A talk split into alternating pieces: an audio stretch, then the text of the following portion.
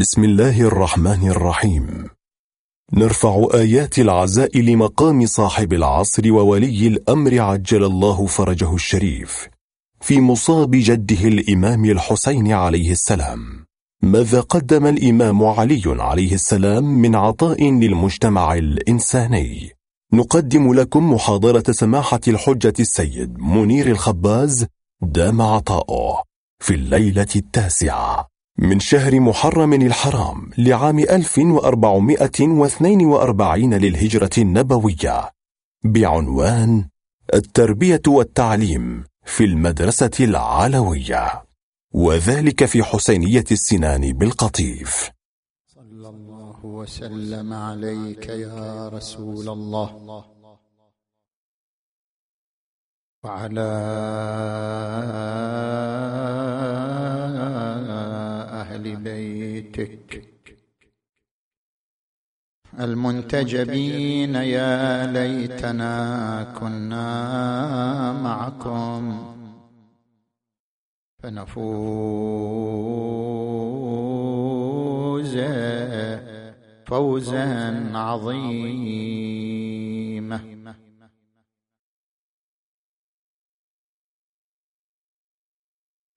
أعوذ بالله من الشيطان الغوي الرجيم. بسم الله الرحمن الرحيم.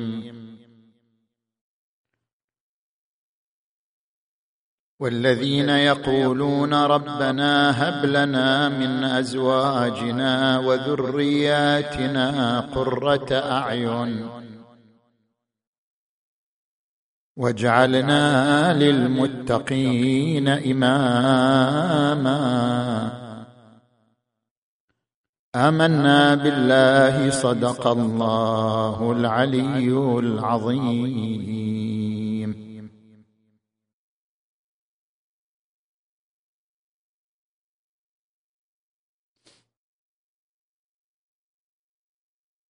انطلاقا من الآية المباركة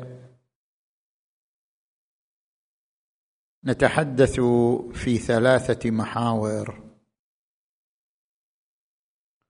الإنسان بين الرعاية والتربية والتعليم، والتربية بين الأهداف والأساليب، والمنهج العلوي التربوي الصادر عن الإمام أمير المؤمنين علي عليه السلام. نجي الآن إلى المحور الأول.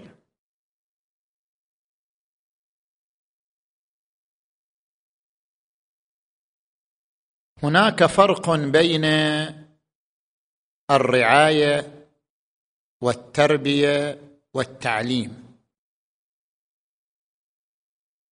هناك فرق بين هذه العناوين الثلاثة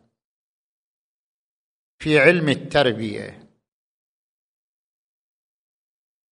ما هو الفرق بين الرعاية والتربية؟ الرعاية هي توفير الغذاء والمحافظة على الصحة،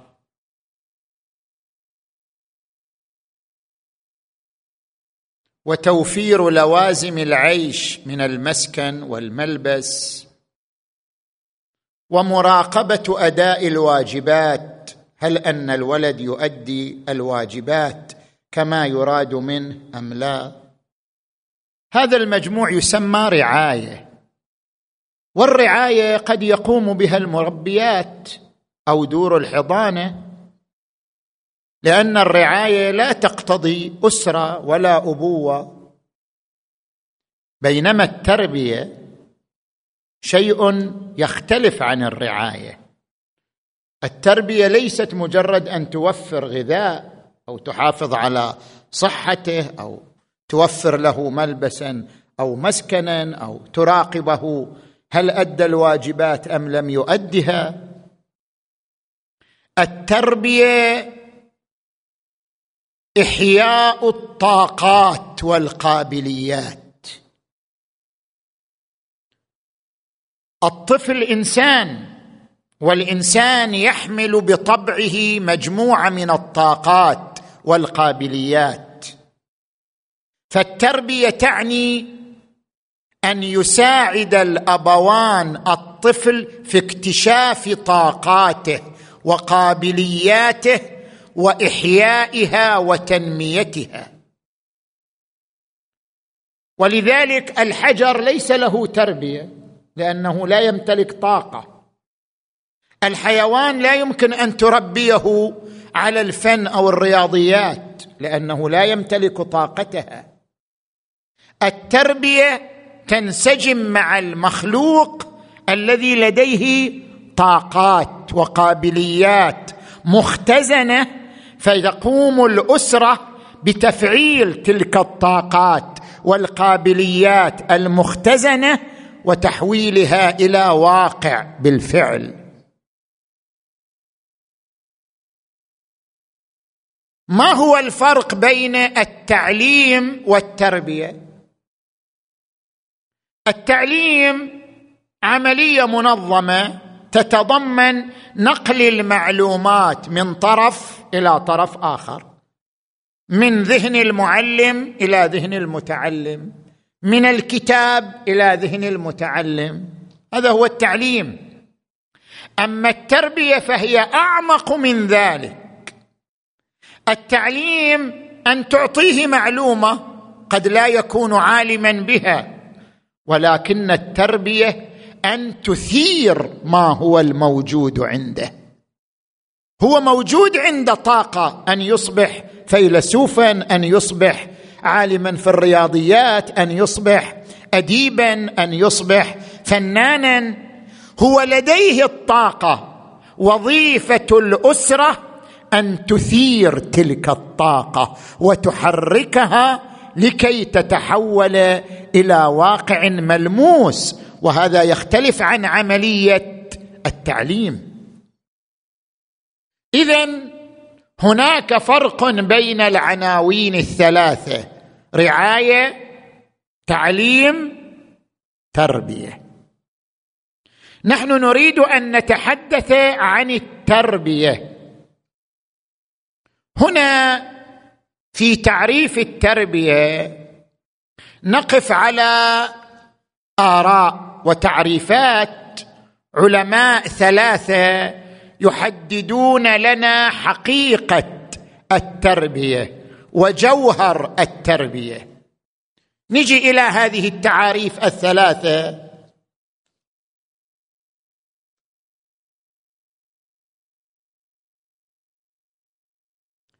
التعريف الأول من هذه التعريفات ما ذكره الفيلسوف الألماني كانط، قال: التربية ما يجب إعداده للإنسان حتى يكون إنسان.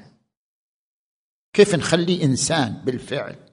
ما يجب إعداده للإنسان حتى يكون إنسان، وذلك من خلال مراحل ثلاث: مرحلة التغذية والتعهد، مرحلة الانضباط، مرحلة التعليم. المرحلة الأولى مرحلة التغذية والتعهد، ما دام الطفل في سن الرضاعة فيحتاج إلى مراقبة أن لا يستخدم بدنه في إيذاء نفسه، هذه تسمى مرحلة التعهد. المرحلة الثانية مرحلة الانضباط، كيف تحول الطفل من حيوان إلى إنسان. قد الإنسان يستغرب يقول شلون يعني حيوان؟ الإنسان عنده نزعات حيوانية، إنسان عنده نزعات حيوانية.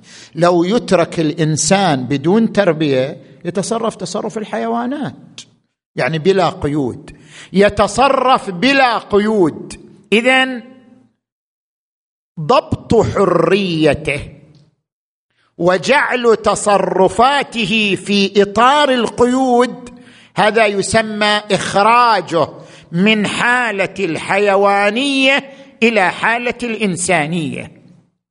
أضرب لك الآن مثال.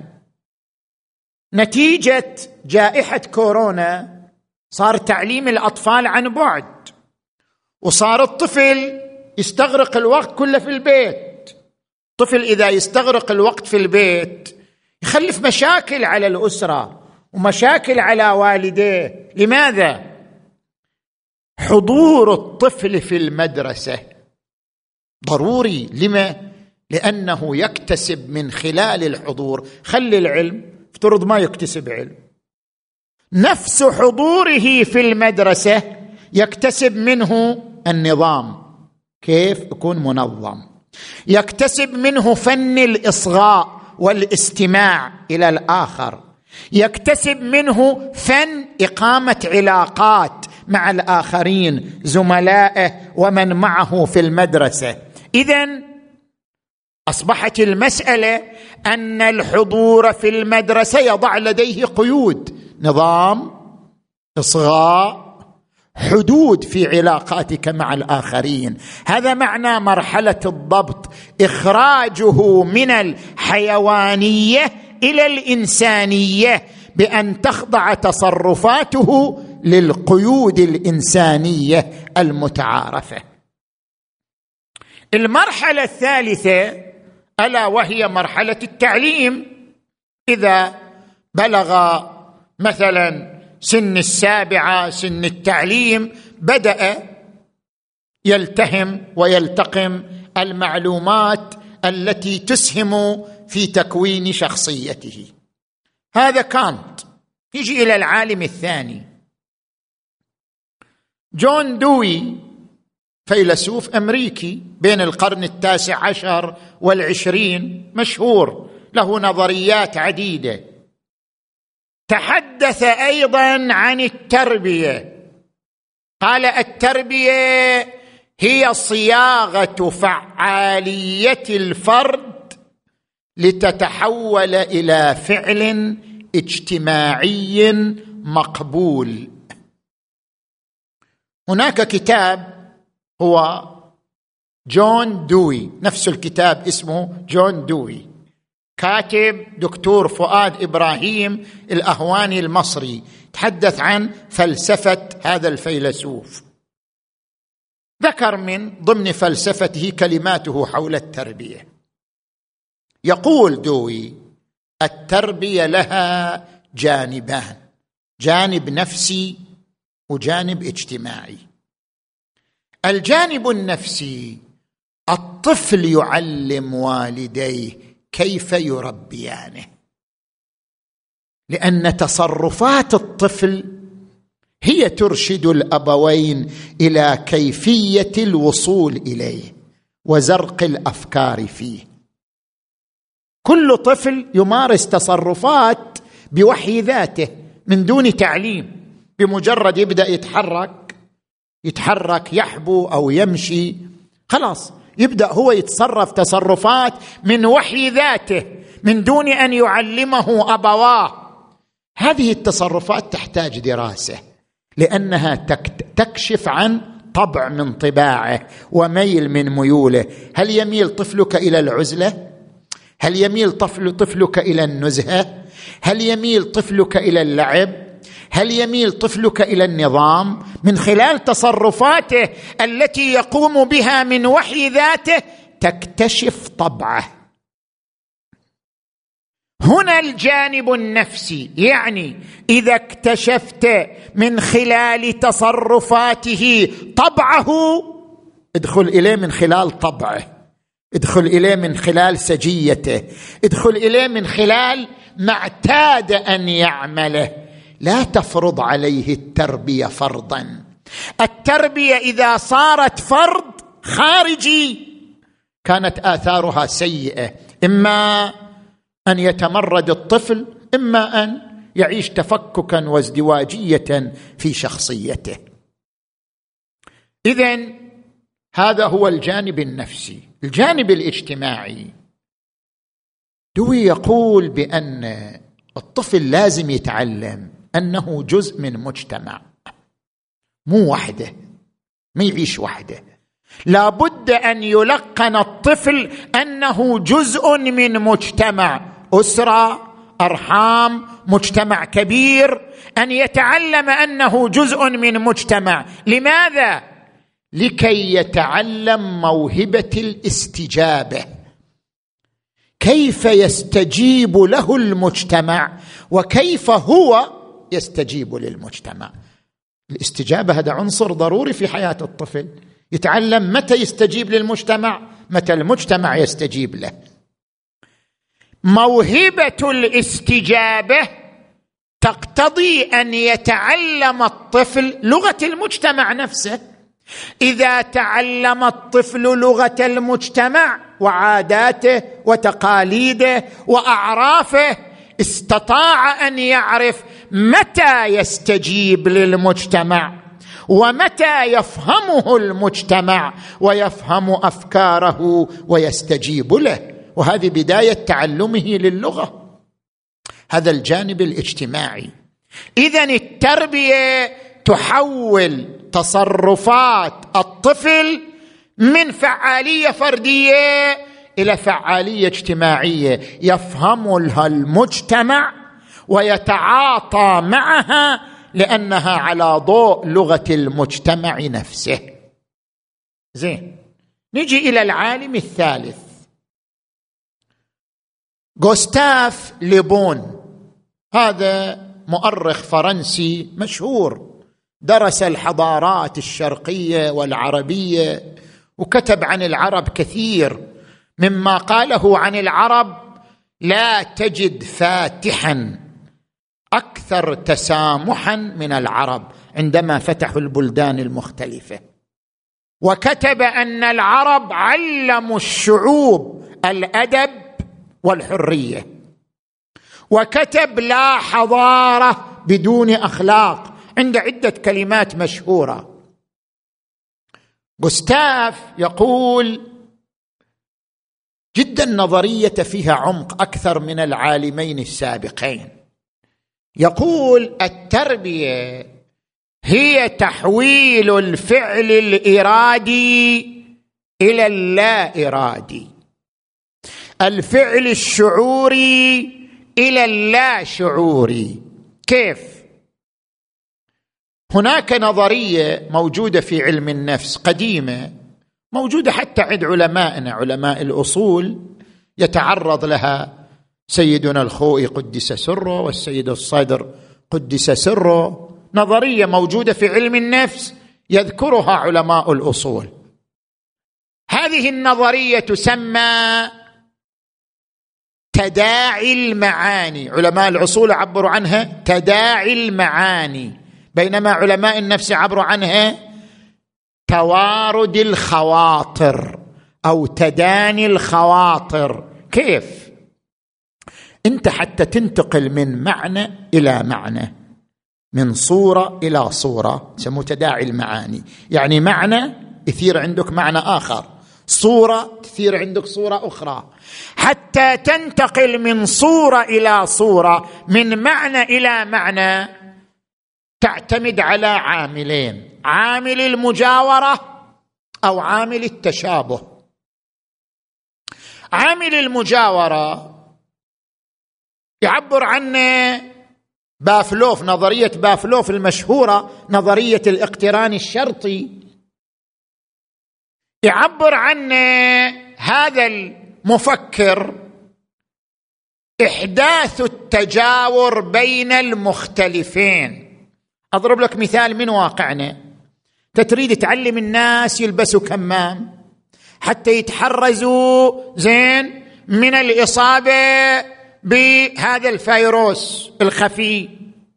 كيف تعلم الناس؟ أنت تجيب الشاشة، تخلي على الشاشة رجل يلبس كمام وتخلي جنبه صورة للفيروس كيف يريد يوصل إليه، فلا يستطيع نتيجة وجود الكمام. أنت جاورت بين صورتين، صورة الكمام، صورة الفيروس. لما جاورت بينهما أحدثت عند الناس اقترانا شرطيا، كل ما يشوفوا الكمام يتذكروا الفيروس، كل ما يشوفوا واحد لابس كمام، يجوز هو لابس كمام عند زكام، أو يجوز لابس كمام رائحة كريهة ما يريد يشمها، يقول لك لا ده يريد يحتمم الفيروس. ارتبطت الفكرتان، الترابط بين الفكرتين يسمى اقتران شرطي، نظرية بافلوف. وهذا الترابط بين الفكرتين حدث نتيجة المجاورة بين صورتين مختلفتين. والعامل الثاني التشابه. كيف العامل الثاني تشابه؟ تشوف واحد هذا يشبه صديق إلي شفته في العراق أو في إيران أو في مثلا مكان آخر، يشبهت جدا. عامل التشابه ينقلك من صورة إلى صورة أخرى. إذن عندما نتكلم عن تنادي الخواطر أو تداعي المعاني عبر نظامين، نظام المجاورة لاقتران الشرطي أو نظام التشابه، كيف نستفيد من هذه النظرية في علم النفس في علم التربية؟ وهذا المهم. يقول غوستاف التربية هي تعتمد على هذه النظرية. كيف تتعامل مع طفلك؟ تعامل مع طفلك بربط صورة بصورة، بربط رمز بمعنى معين، حتى ينتقل، كلما رأى الصورة الأولى ينتقل منها إلى المعنى الثاني بشكل لا إرادي. فإنت حولت من فعل إرادي إلى فعل لا إرادي. يعني الآن أنت كيف تعلم طفلك اللغة؟ تعليم اللغة فعل إرادي، لكن بعدين هو رايح يتحدث بها بشكل لا إرادي. علمته اللغة بطريقة إرادية ثم أصبح يتحدث بشكل لا إرادي. التربية أن تحول فعلا إراديا إلى فعل لا إرادي. كذلك المعلومات الأخرى، استخدم نفس الطريقة. حاول دائما أن تثير طفلك عبر إثارات صوتية أو إثارات مرئية. الإثارات الصوتية والمرئية تساعده على تنادي الخواطر وتداعي المعاني والانتقال من صورة إلى صورة ومن معنى إلى معنى. هكذا تكون التربية. زين، بعدين يقول كلمة لطيفة هذه ترتبط بواقعنا إحنا العربي. يقول التعليم العربي فاشل. ليش؟ يقول لأن التعليم العربي يعتمد على الذاكرة، ما يعتمد على الفن. المعلم يعتبر التلميذ برميل يعبيه. شلون يعبوا البرميل ماي؟ زين، هذا التلميذ أمامه برميل، المهم يعبيه بالمعلومات ومع السلامة، يلا أنت تصرف نفسك بنفسك. بينما التعليم في مناطق أخرى، في اليابان مثلا، لا، تعليم فن، تعليم ما يعتمد على الذاكرة، يعتمد على الفن. كيف يعتمد على الفن؟ يعتمد على نظرية تنادي الخواطر، أن يستخدم المعلم الإثارات المرئية والصوتية في ربط صورة بمعنى وربط رمز بمعنى، ثم تتحول هذه المعاني التي تلقاها المتعلم من فعل إرادي إلى فعل لا إرادي. زين، هذا كلامنا في المحور الأول في تعريف التربية والفرق بينها وبين الرعاية والتعليم. زين، نجي إلى المحور الثاني، التربية بين الأهداف والأساليب. هنا سؤالان: ما هي أهداف التربية؟ ما هي أساليب التربية؟ نجي إلى الأهداف. تحديد الأهداف يختلف باختلاف تحديد الأبعاد الأصيلة الفطرية في الإنسان. إذا حددنا ما هي الأبعاد الأصيلة في الإنسان استطعنا أن نحدد أهداف التربية. ولذلك نحن الآن بين عالمين، بين نظريتين، بين كانط وبين هونغ، كل واحد ذكر إلى أبعاد. كانط قال أهداف التربية تتلخص في 3 أهداف. الأول إخراج الطفل من الحيوانية إلى الإنسانية عبر ضبط تصرفاته، هذا شرحناه فيما سبق. الهدف الثاني زرع الثقافة في عقله ومنها التعليم، زين هذا واضح. اكتساب المهارات هذا ضمن الثقافة. أما نقطة مهمة يذكرها كانت تحقيق التميز. ترى مو مهم طفلك يصير ناجح فقط، المهم أن يكون متميز، لأن الطفل إذا شعر بأنه متميز يرضى عن ذاته، يرضى عن شخصيته، وإذا رضي عن ذاته وعن شخصيته مارس العلاقات الاجتماعية بانسيابية وإيجابية، لأنه إنسان راض عن ذاته. عندنا مفهوم إحنا خاطئ. شنو المفهوم؟ طبعا ما أقول عند الكل، عند البعض التدين يعني شنو؟ يعني التخلف.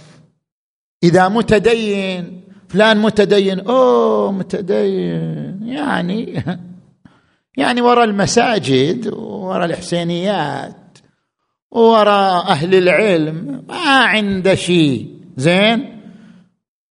أما إذا لا مو متدين، إذن هو مكب على دراسته، إذن هو إنسان متميز في مساره الأكاديمي، إذن هو إنسان متفوق في دراسته.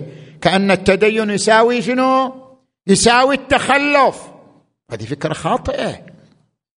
تدين يعني التألق. تبارك الذي بيده الملك وهو على كل شيء قدير، الذي خلق الموت والحياة ليبلوكم أيكم أحسن، مو أيكم حسن، أيكم أحسن، أيكم أحسن عملا. الحياة مضمار، سباق في أن يصل الإنسان إلى الأحسن. التدين يعني التفوق، يعني التألق. التدين يبعثك على أن تكون متفوقا في دراستك، متألقا في تخصصك، نجما بارزا في مجالك. كانت يقول علم طفلك أن يكون شنو؟ متميزا. هذا هدف من الأهداف. نجي إلى هون، ماذا يقول؟ يقول عندنا أبعاد 4 للإنسان: البعد العقلي، والبعد العملي، والبعد الجمالي، والبعد الروحي. كل بعد يتناسب معه مجموعة من التربيات. البعد العقلي: كيف تربي طفلك على أن يفكر، على أن يتأمل؟ هذه مهم. حاول دائما تثير مع طفلك مسائل صعبة، مسائل فلسفية، مسائل رياضية، حتى يتعود ذهنه على شنو؟ على تحريك العقل والتأمل والتدبر. هذا من جهة البعد العقلي. البعد الآخر البعد الاجتماعي. طفلك يحتاج أن يتعلم كيف يتعاون مع الناس، كيف يشكل علاقات طيبة مع الناس. المؤمن من يألف ويؤلف. البعد الثالث البعد الجمالي، فن. لازم عنده فن، مثل ما أنت عندك فنون، عندك موهبة التصوير، عندك موهبة الرسم، عندك موهبة الرياضة، عندك موهبة، كل واحد عنده موهبة من المواهب. اكتشف موهبة طفلك ونمها، هذا البعد الجمالي.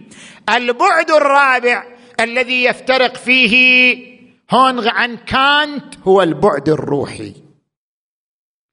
هذا الفيلسوف يؤمن بأن للإنسان بعدا أصيلا فطريا في شخصيته، ألا وهو البعد الروحي. والبعد الروحي يعني أن تملأ صفحة ولدك بالقيم والفضائل. ورد عن الإمام أمير المؤمنين علي عليه السلام: إنما قلب الحدث كالأرض الخالية، كلما ألقي فيها شيء قبلته. بعد أرض خالية، صحراء خالية. فبادرتك بالأدب، يقول لولده الحسن: فبادرتك بالأدب قبل أن يقسو قلبك وينشغل لبك. كيف تغرس القيم في نفس الطفل؟ الدكتور سعيد إسماعيل عنده كتاب فلسفة التربية، رؤية تحليلية.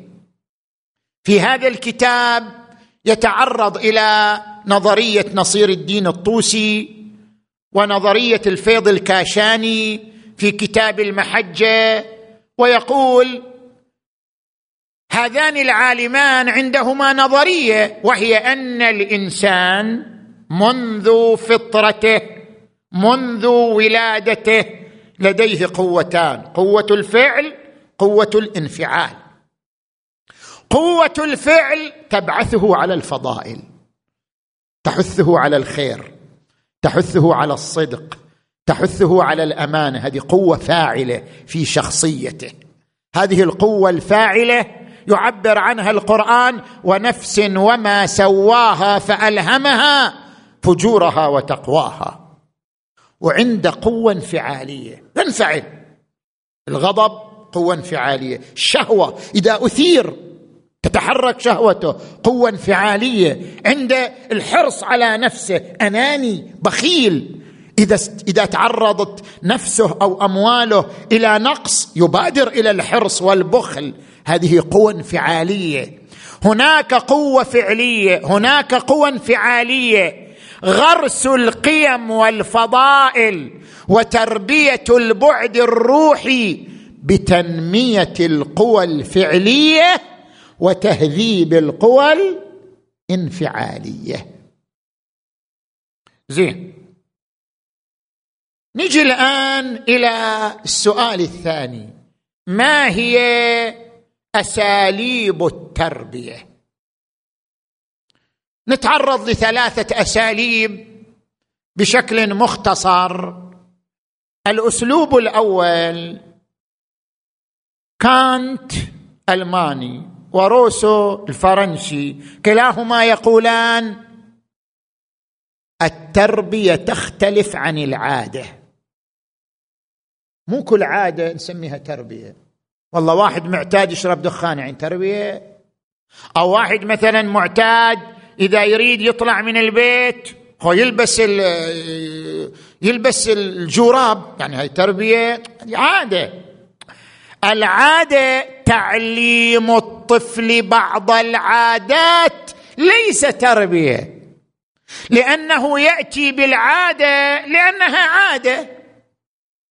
التربية بعث الإرادة، وهي تختلف عن العادة. التربية أن تبعث في الطفل الإرادة، غير أن تعلمه العادة.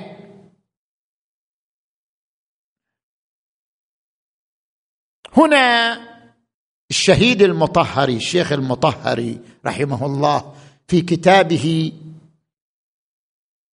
التربية والتعليم في الإسلام يناقش كانط وروسو. يقول: التربية عادة، ولكن العادة على قسمين: عادة فعلية وعادة انفعالية. العادة الفعلية هي العمل الذي يصدر منك عن قناعة ووعي، وهذا تربية وشيء جميل. والعادة الانفعالية هي التي تصدر منك عن اعتياد لا عن قناعة ووعي.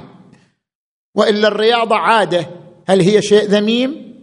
الرياضة عادة، الفن عادة، هل هذا شيء ذميم؟ بالعكس شيء جميل، لأن الرياضة والفن عمل يصدر منك عن قناعة ووعي، فهو تربية وعادة جميلة.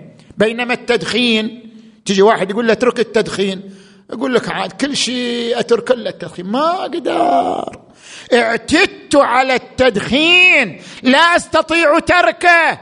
هذه عادة، هذه عادة ذميمة، هذه له عادة انفعالية، لأنه يمارسها لاعتياد لا عن قناعة ووعي. فإذا التربية عادة، لكنها عادة فعلية جميلة. زين، هذا الأسلوب الأول. الأسلوب الثاني مواكبة الروح. الإمام أمير المؤمنين علي عليه السلام دقيق في هذه النقطة عندما يقول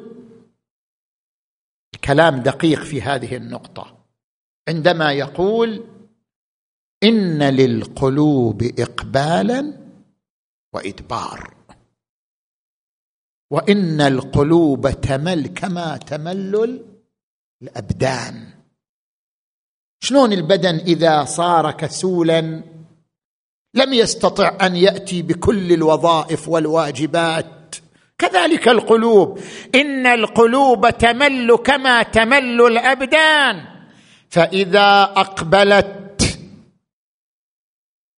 تحملوها على الفرائض والنوافل، وإذا أدبرت فاقتصروا بها على الفرائض. واكب روحك، اجعل عملك مواكبا لتقلبات مزاجك وروحك. المواكبة أسلوب من أساليب التربية. تعامل مع طفلك هكذا أيضا. يوم تشوفه بشوش ومنفتح، ذاك اليوم ادخل إياه في عدة تعاليم، ادخل إياه في عدة مهارات. ويوم طفلك ما له خلق، خلاص ما له مزاج ذاك اليوم، احنا نقول معصب اليوم، ماكو شارع، زين معاندي اليوم، ما من شارع، خلاص اقتصر على بعض الأمور. إذا مواكبة الروح أسلوب من أساليب التربية. الأسلوب الثالث مواكبة مراحل النمو. جون بياجيه، هذا عالم سويسري، لكنه عالم في هذا المجال، مجال علم النفس والتربية، إلى نظرية مشهورة ومعروفة، يقول مراحل النمو المعرفي. ما هي مراحل النمو المعرفي؟ التفكير الحركي، التفكير الرمزي، التجرد من الأنا، التفكير المجرد. 4 مراحل يمر بها الطفل. المرحلة الأولى تفكير الحركي، خلال 2-3 يتعلم كيف يمشي، كيف يحبو، كيف ينطق بعض الألفاظ، هذا يسموه تفكير حركي، تتمشي وياه. من 3 إلى 7 يتعلم التفكير الرمزي، يبدأ يرمز إلى الأشياء البعيدة بإشارة، بلافظ، بحركة معينة. تفكير الرمزي، اللغة هي نفس اللغة، هي جزء من التفكير الرمزي. بعدين من 7 سنوات إلى 11 سنة يبدأ يتحرر من الأنا. قبل 7 سنوات كله متمركز حول نفسه، أنا، أعطوني، علموني، فهموني، متمركز حول ذاته. بعد 7 سنوات ينطلق إلى الناس، يحاول يكون علاقات، يحاول يصير معجب للناس، يحاول يستثير بعض تصرفات الناس، يتحرر من الأنا إلى الغير. من 11 إلى 15 التفكير المجرد، يبدأ عقله يمارس قدرته على التأمل والاستنتاج والاستنباط، ينتقل وينطلق نحو التفكير المجرد. هذا كلامنا في المحور الثاني. المحور الثالث، صلوا على محمد وآل محمد. صلي وسلم على محمد وآل محمد. صلي وسلم على محمد وآل محمد. صلي وسلم على محمد وآل محمد. المنهج التربوي العلوي في خطوطه العريضة، هنا صفحتان نستفيدهما من القرآن ومن الإمام علي عليه السلام. ما هما؟ صفحة الغيرية والصفحة الشخصية. اقرأ الآية اللي قرأناها في البداية: والذين يقولون ربنا هب لنا من أزواجنا وذرياتنا قرة أعين. قاعدين نتجه إلى زوجاتنا وأولادنا، هذه صفحة. بس الصفحة الثانية تتجه إلى من؟ إلى أنفسنا. وجعلنا للمتقين إماما. لا تقول الطفل يحتاج تربية، أنت أيضا تحتاج تربية، أنا ما أحتاج تربية، كل واحد منا يحتاج تربية، ما في إنسان يستغني عن التربية. لا تقول والله أنا الليلة موضوع السيد ما عجبني، لأن أنا متزوج واشتغل بالأطفال يلا بعنان. لا، كل إنسان يحتاج إلى التربية، حتى لو وصلت إلى 70 سنة تحتاج إلى التربية. لماذا؟ لأن الإنسان في تكامل، ومن ظن أنه كامل فهو ناقص. لا يزال المرء عالما، كما ورد عن النبي صلى الله عليه وآله: لا يزال المرء عالما ما طلب العلم. ما دام هو يطلب العلم هو عالم، فإن ظن أنه علم واستند فقد جهل. لا، ما دمت في مرحلة تكامل فأنت محتاج إلى التربية في كل مرحلة من مراحل حياتك.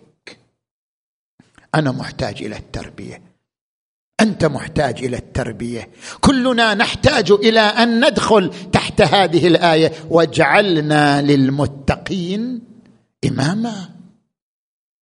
والإمام علي يتكلم عن الصفحتين، الصفحة الأولى أزواجنا وذرياتنا قرة أعين، الصفحة الثانية واجعلنا للمتقين إماما. نجي إلى الصفحة الأولى، كيف يتحدث علي عن تربية الأجيال قبل أن يتحدث غوستاف ليبون، قبل أن يتحدث بياجيه، قبل أن يتحدث مثلا روسو، قبل أن يتحدث كانط، قبل 1400 سنة. كيف تحدث علي عليه السلام عن التربية؟ إن عليا عليه السلام وضع عدة بنود لتربية الأجيال. البند الأول مراحل النمو.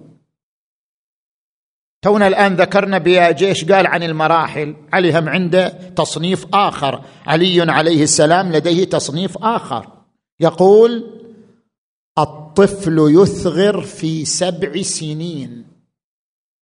يثغر تكتمل أسنانه ونطقه وطريقة حركته، هكذا يثغر. طبعا يقصد النوع، مو كل طفل، بعضهم قد يكون قبل بعضهم قد يتأخر. النوع يكتمل في 7 سنين. الطفل يثغر في 7 ويحتلم في 14، يعني النوع هكذا، ويستكمل طوله في 24. بدأ بلغ 24 سنة أكمل طوله.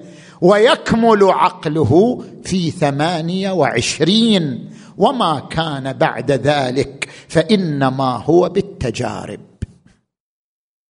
إذا أكمل 28 نضج عقله، بعد 28 يستفيد من تجاربه التعليمية الاجتماعية، وإلا عقله وقف عند مستوى معين، نضج عقله. زين، البند الثاني مراحل التربية، هذه مراحل النمو. نجي الآن إلى مراحل التربية. يقول علي عليه السلام: ولدك ريحانتك 7 وخادمك 7 ثم هو عدوك أو صديقك. أنت اختار، قرر. ولدك ريحانتك 7، الريحانة شلون تتعامل وياها؟ ريحانة ورق ناعم جميل، كيف تتعامل؟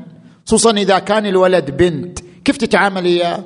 بالنعومة، باللطف، أن لا تخدش مشاعره، أن لا تجرح عواطفه، أن لا تجعله منكسرا أمامك. ريحانة. ولدك ريحانتك 7 بعد وخادمك 7. ايش معنى خادمك 7؟ بعض الناس يتصور التربية استرح يستعد.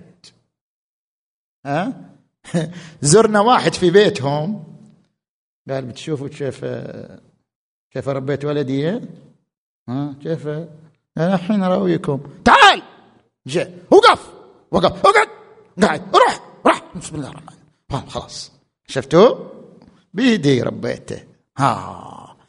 أنت جعلت ولدك كالآلة المسخرة، لا تنطق ولا تتصرف ولا تعترض ولا تعبر عن رأيها. هذا مو تربية. هذه احنا فكرنا احنا في العسكرية واقفين. زين، هذه مو تربية. جعل الولد كالآلة هذا مو تربية. التربية أن تطلق فيه وثوقه بشخصيته، أن تطلق فيه حرية أن يتكلم، أن يعبر، أن يطرح رأيه، أن يتحاور معك، أن يتحدث معك، حتى يبني شخصيته معك على الحوار والتعلم والفهم. ولذلك يقول: خادمك يعني يتلقى منك. خادمك يعني مستعد، ما دام هو من 7 إلى 14 بعدك وياه في السليم، يعني ما زال يتعلم منك ويتلقى منك. بعد 14 انت اجني الثمرة. إن علمته على المواجهة والتحدي سيصبح عدوك، وإن علمته على المحاورة والملاطفة سيصبح صديقك، ثم هو عدوك أو صديقك. طيب، البند الثالث الأدب. يقول الإمام أمير المؤمنين علي عليه السلام: من حق الولد على والده، ديروا بالكم على هالألفاظ، من حق الولد على والده أن يحسن اسمه ويحسن أدبه ويستفره أمه ويعلمه القرآن. شنو معنى هالكلمات؟ أن يحسن اسمه، اختار له اسم لطيف، منقال بن طربال مثلاً، أو عفطة بن عنزة مثلا. اختار لاقل اسم لطيف جميل، يعني يحب أن ينادى به. والله اسمي أحب أن أنادى به. أن يحسن اسمه بعد، وأن يحسن أدبه، شيء بأدب، كما ورد عن الإمام أمير المؤمنين علي عليه السلام: عقل المرء نظامه، وأدبه قوامه، وصدقه إمامه، وشكره تمامه، ويستفره أمه. شون يستفره أمه؟ يجعل الأم أم فرهة. كيف يجعل الأم أم فرهة؟ بتكلم الآن على المتزوجين، دير بالك وياي شوية. أكو عندنا ظاهرة الآن كتب عنها مجموعة من أخصائي علم النفس وعلم الاجتماع، ظاهرة الطلاق العاطفي. هو يعيش مع زوجته بس هو عنده بينه وبين زوجته طلاق عاطفي. يعني شلون طلاق عاطفي؟ يعني ما يرجع إلا الساعة 2 في الليل، وين؟ والله جالس ويا الشباب، جلسات أرجيلة وأكل حب ومزاح، طلعات من هنا وهنا، زين. وهذه المرأة في البيت تنتظر، زين. كيف تعامل مع هذه الزوجة؟ كيف؟ لا يسمعها كلمة حب، لا يسمعها كلمة مدح، لا يسمعها كلمة مدح لجمالها، مدح لشخصيتها، مدح لصفاتها، كأنها جدار. بالنتيجة هذه إنسان. ورد عن الرسول صلى الله عليه وآله: عيال الرجل أسراؤه وأحسنكم صنيعا إلى الله أحسنكم صنيعا إلى أسرائه. هذه المرأة تحتاج أن تعبر لها عن حبك، عن مشاعرك. قول الرجل لامرأته أحبك لا يزول من قلبها أبدا، حتى لو يقول في اليوم كم مرة. امدح جمالها، امدح شكلها، امدح طبخها، امدح تصرفاتها. عندما تشعر الزوجة أن هناك علاقة عاطفية حميمة، تنعكس على تربيتها لأبنائها، تنعكس على أدائها لأبنائها. أما إذا لا، طلاق عاطفي، زوج بس ينفق على البيت ووفر لوازم البيت ويجي بس يفرض شخصيته على الكل وخلاص، لا، هذا طلاق عاطفي. وهذه ظاهرة خطيرة. أن يحسن اسمه ويحسن أدبه ويستفره أمه ويعلمه القرآن، هذا البند الثالث. البند الرابع: الروح الغيرية. الإمام علي عليه السلام يقول لابنه الحسن: يا بني اجعل نفسك ميزانا بينك وبين غيرك، فأحبب لغيرك ما تحب لنفسك، واكره له ما تكره لها. خلي نفسك ميزان بينك وبين غيرك. البند الرابع: المواكبة للمتغيرات. لازم تراقب أيها الأب المتغيرات. جيل أبنائك مو جيلك. الإمام علي عليه السلام يقول: لا تقصروا أولادكم على آدابكم، فإنهم خلقوا لزمان غير زمانكم. الآداب يعني العادات. يجيك بعض الآباء يقول لك: والله ولدي مربي لقصة ما أنا مشتهي أطالعها. واش فيها القصة؟ ما فيها شيء. بالعكس، إذا الولد يعتني بشعره، يعتني بمظهره، صير مظهره جذاب جميل، شنو فيها؟ ما دام هذه عادة هذا الجيل، هذا كل جيل بزمانه، بعادات زمانه، بعادات عصره، بعادات مجتمعه. لا تقصروا أولادكم على آدابكم، فإنهم خلقوا لزمان غير زمانكم. طريقة لبسه وطريقة شعره وطريقة هذا، بعد لكل جيل طريقة، ما فيها شيء هذه المسألة. زين، هذا ما يتعلق بالصفحة الأولى. نجي إلى الصفحة الثانية، لن أطيل عليكم. الصفحة الثانية: كيف نربي أنفسنا؟ كيف نكون مصداقا لقوله تعالى: واجعلنا للمتقين إماما. نحن كيف نربي أنفسنا في المنهج العلوي في خطوطه العريضة؟ هنا عدة ركائز لتربية أنفسنا في المنهج العلوي. الركيزة الأولى: الحياة المعرفية. حتى لو أنت موظف، حتى لو أنت تاجر، لا تقطع العلم والمعرفة، اتصل بالعلم دائما، حاول أن تتثقف، حاول أن تتعلم.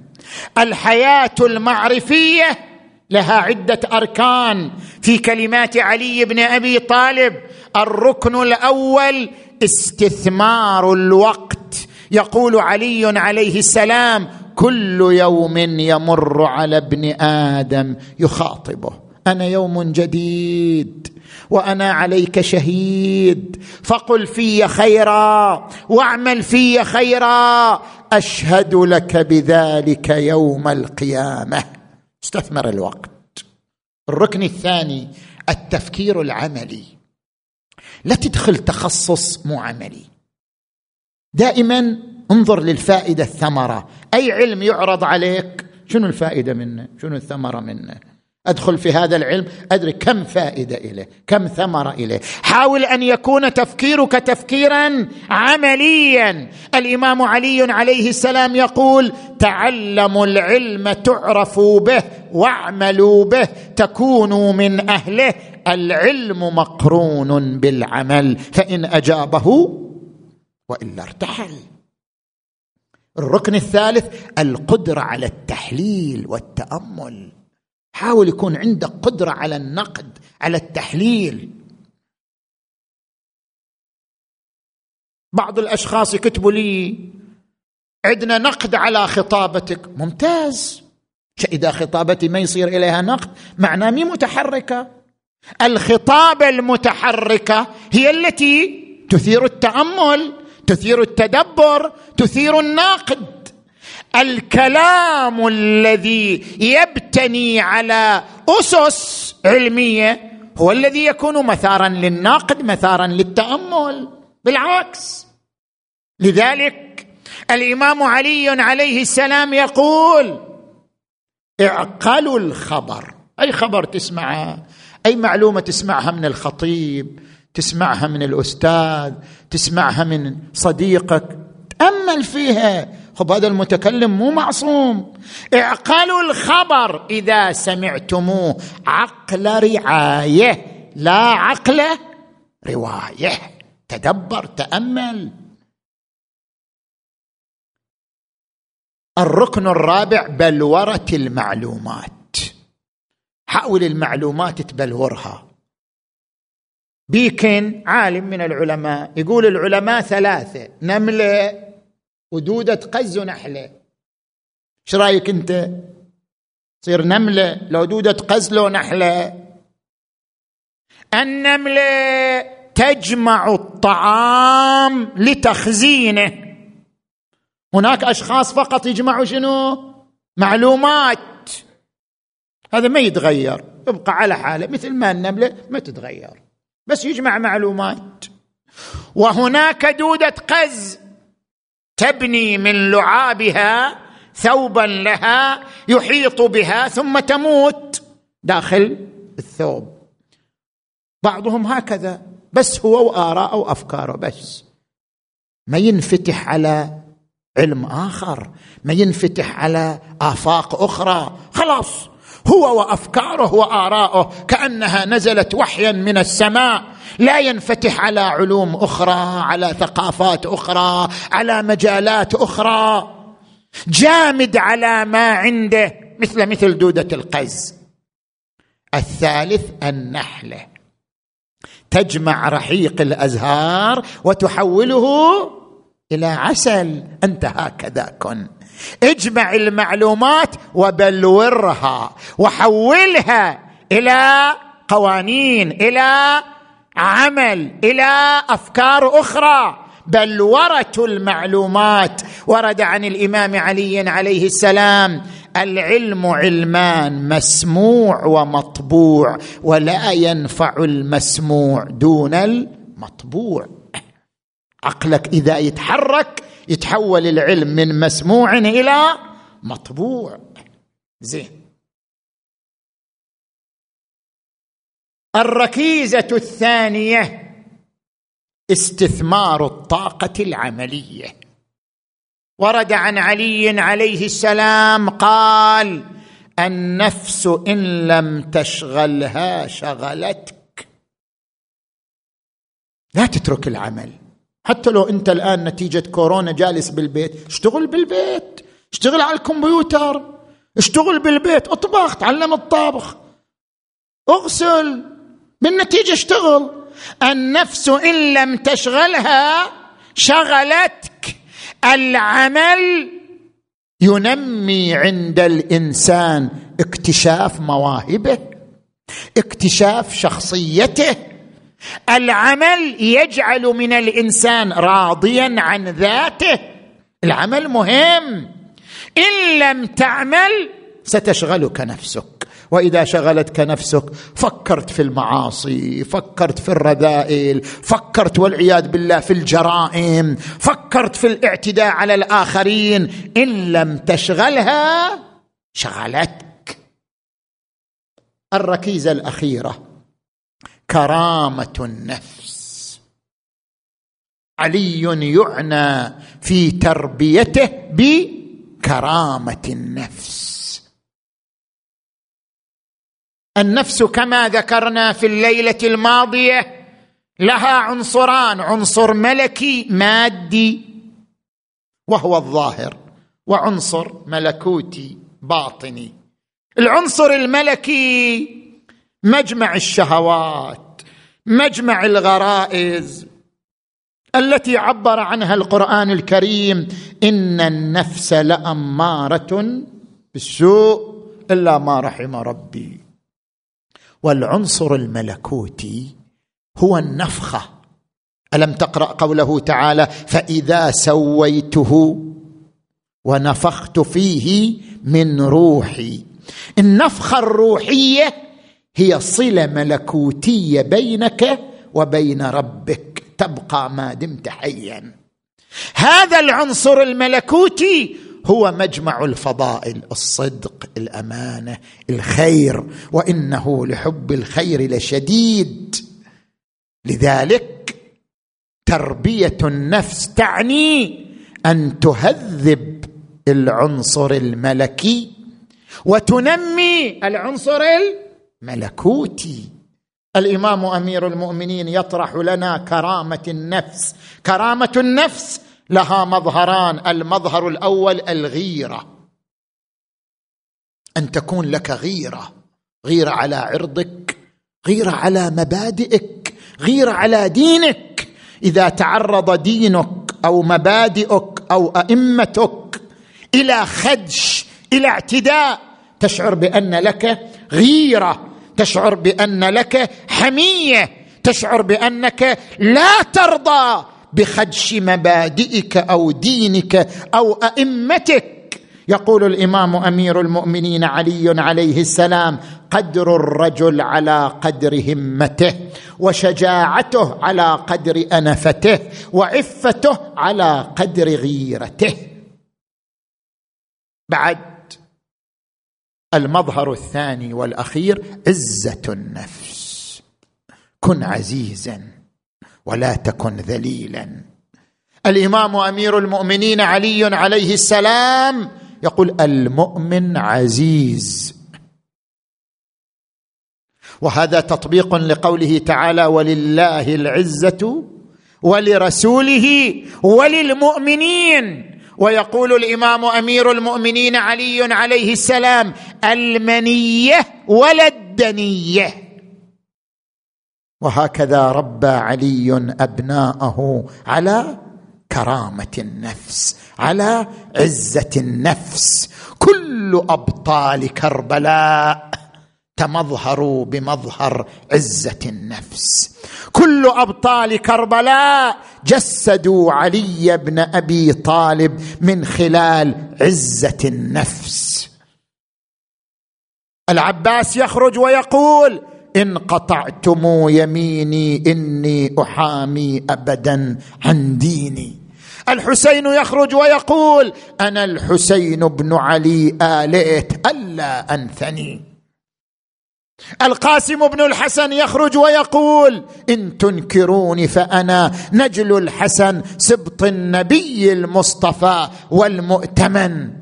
وعلي الأكبر يخرج ويقول: أنا علي بن الحسين ابن علي، نحن وبيت الله أولى بالنبي، تالله لا يحكم فينا ابن الدعي.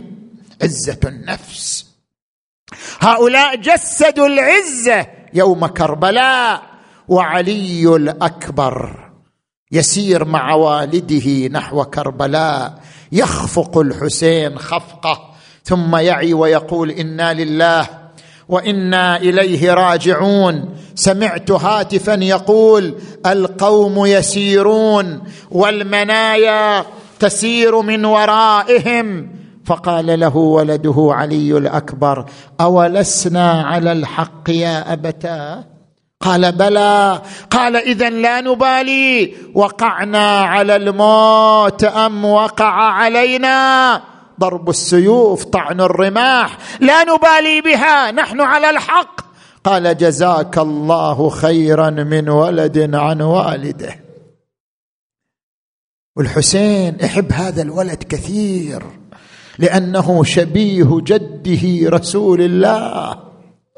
هذا الولد إنسان عظيم، حتى الإمام السجاد أفرد له قبر من بين الأنصار وجعل قبره مستقلا. وأي زيارة للحسين مخصص مقطع لزيارة علي الأكبر لعظمته: السلام على الحسين وعلى علي بن الحسين وعلى أولاد الحسين وعلى أصحاب الحسين. الأكبر عزيز عند الحسين. يقول بعض المؤرخين: نصراني أسلم وأقبل إلى المدينة وقال: ألا يوجد أحد يشبه رسول الله؟ أنا ما رأيت رسول الله. قالوا: عند الحسين ولد يشبه النبي خلقا وخلقا. أقبل إلى الحسين قال: أرني ولدك الذي يشبه رسول الله. أراه إياه فما تمالك الرجل لما رأى مهابته وجماله، انكب عليه يقبله. التفت إليه الحسين قال: يا هذا لو كان لك ولد مثل هذا. قال: والله لا أدعه يمشي على وجه الأرض. قال: لو أصابته شوكة وصار يتألم بين يديك. قال: أفديه بنفسي. قال: كيف حال أبيه إذا رآه يفحص برجليه في التراب ويستغيث؟ وحسيناه وعلياه عظم الله أجوركم. لما كان يوم العاشر برز أول هاشمي منهم علي الأكبر، برز إلى المعركة. وقف الحسين على نشز من العرب ينظر إلى قتال ولده. وفي بعض الروايات كانت ليلى في كربلاء وكانت تجلس على الأرض تنظر إلى وجه الحسين، فإن رأت وجه الحسين تغير انكسر قلبها، وإن رأت وجه الحسين تهلل فرحت، بينما هي تنظر إلى الحسين وإذا به قد انقبض وجهه. قالت له: أبا عبد الله، قطعتني أعطى قلبي، هل أصيب ولدي بسوء؟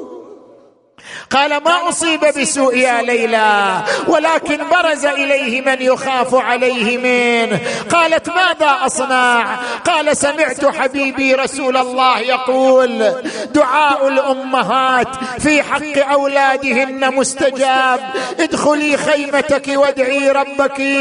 أقبلت ليلى إلى الخيمة، مدت يديها إلى ربها، دخلت الخيمة النجيبة، دخلت الخيمة النجيبة، وتوسلت لله بحبيب، يا راد يوسف من مغيب، ابني علي سالم تجي، إلهي بحق عطش أبي عبد الله، إلهي بحق غربة أبي عبد الله، إلهي بحق وحدة أبي عبد الله، يا راد يوسف على يعقوب، رد علي ولدي علي.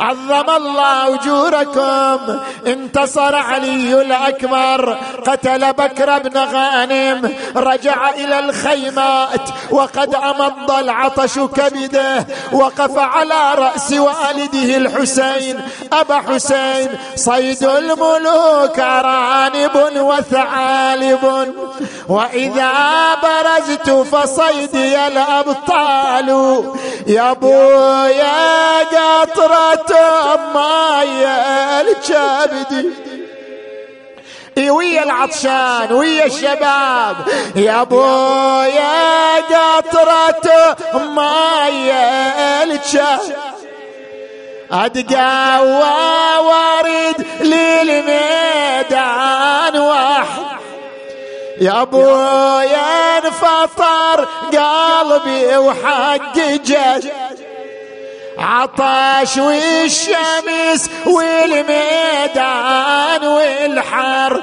شي جاوب الحسين يقل له منين أجيب الماي، أنا عطشان وأنت عطشان، يقل له منين أجيب الماي يا بني، ما هو حاجيك بهاض حالي وشعبني، حماس كبدي يا ابو الشيمة وفاتني، يا ابو يستخلف الله العمر واصبر، أنا عطشان وأنت عطشان. قال: إذن أرجع إلى المعركة. قال: انتظر قليلا حتى تودعك النساء. نادى الحسين: أخي زينب، سكينا ليلى، قمنا ودعنا الشباب، خرجنا النساء من الخيمات، هذه تضمه، هذه تشمه، هذه تقول ارحم غربتنا، هذه تقول ارحم وحدتنا. خرجت أمه ليلى، ضمته إلى صدرها، نادت: وولدا. خرجت العقيلة زينب، صارت تشمه وتضمه وتقول: بني علي في أمان الله، بني علي في داعة الله، سلم على أمي فاطمة الزهراء، سلم على أبي أمير المؤمنين. عظم الله أجوركم. فلما حان الوداع مع أبيه الحسين، أقبل الحسين، ضمه إلى صدره، الحسين يبكي وعلي يبكي والنساء تبكي، كل ينادي: وعلي. فلما مشى إلى المعركة، شخص الحسين ببصره إلى السماء ورفع شيبته، قال: اللهم اشهد عليهم أنه برز إليهم غلام أشبه الناس بنبيك محمد، وأنا كلما اشتقنا لرؤية نبيك نظرنا إليه، اللهم فرقهم تفريقا ومزقهم تفريقا تمزيقا واجعلهم طرائق قددا ولا ترضي الولاة عنهم أبدا فإنهم دعونا لينصرونا ثم عدوا علينا يقاتلوننا. عظم الله أجوركم. انقلب على المعركة أنا علي بن الحسين بن علي نحن وبيت الله أولى بن أضربكم بالسيف أحمي عن ضرب غلام هاشمي علوي قتل منهم مقتلة عظيمة فرقهم مزقهم فقال منقذ بن مرة العبد علي آثام العرب لئن مر بالغلام لأفجعن أباه فيه. عظم الله أجوركم. والحسين ينظر إليه وإذا به قد ازدحموا عليه وحالوا بينه وبين الحسين فحمل عليه العبد أقبل إليه فضربه بالسيف على رأسه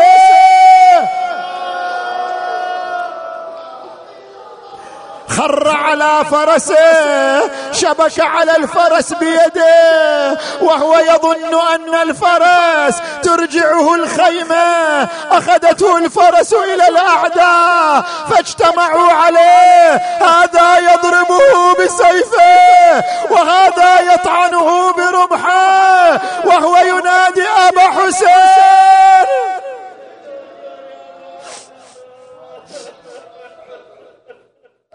خرج الحسين من الخيمات فرق الأعداء عن هذا يقطع بسيفه وريده وهذا بالخناجر فالصليده وهو يطوي غطر محل حديد. فلما رآه مقطعا إربا مخضبا بدمه انكب عليه وضع خده على خده نادى ولدي علي على الدنيا بعدك العفو.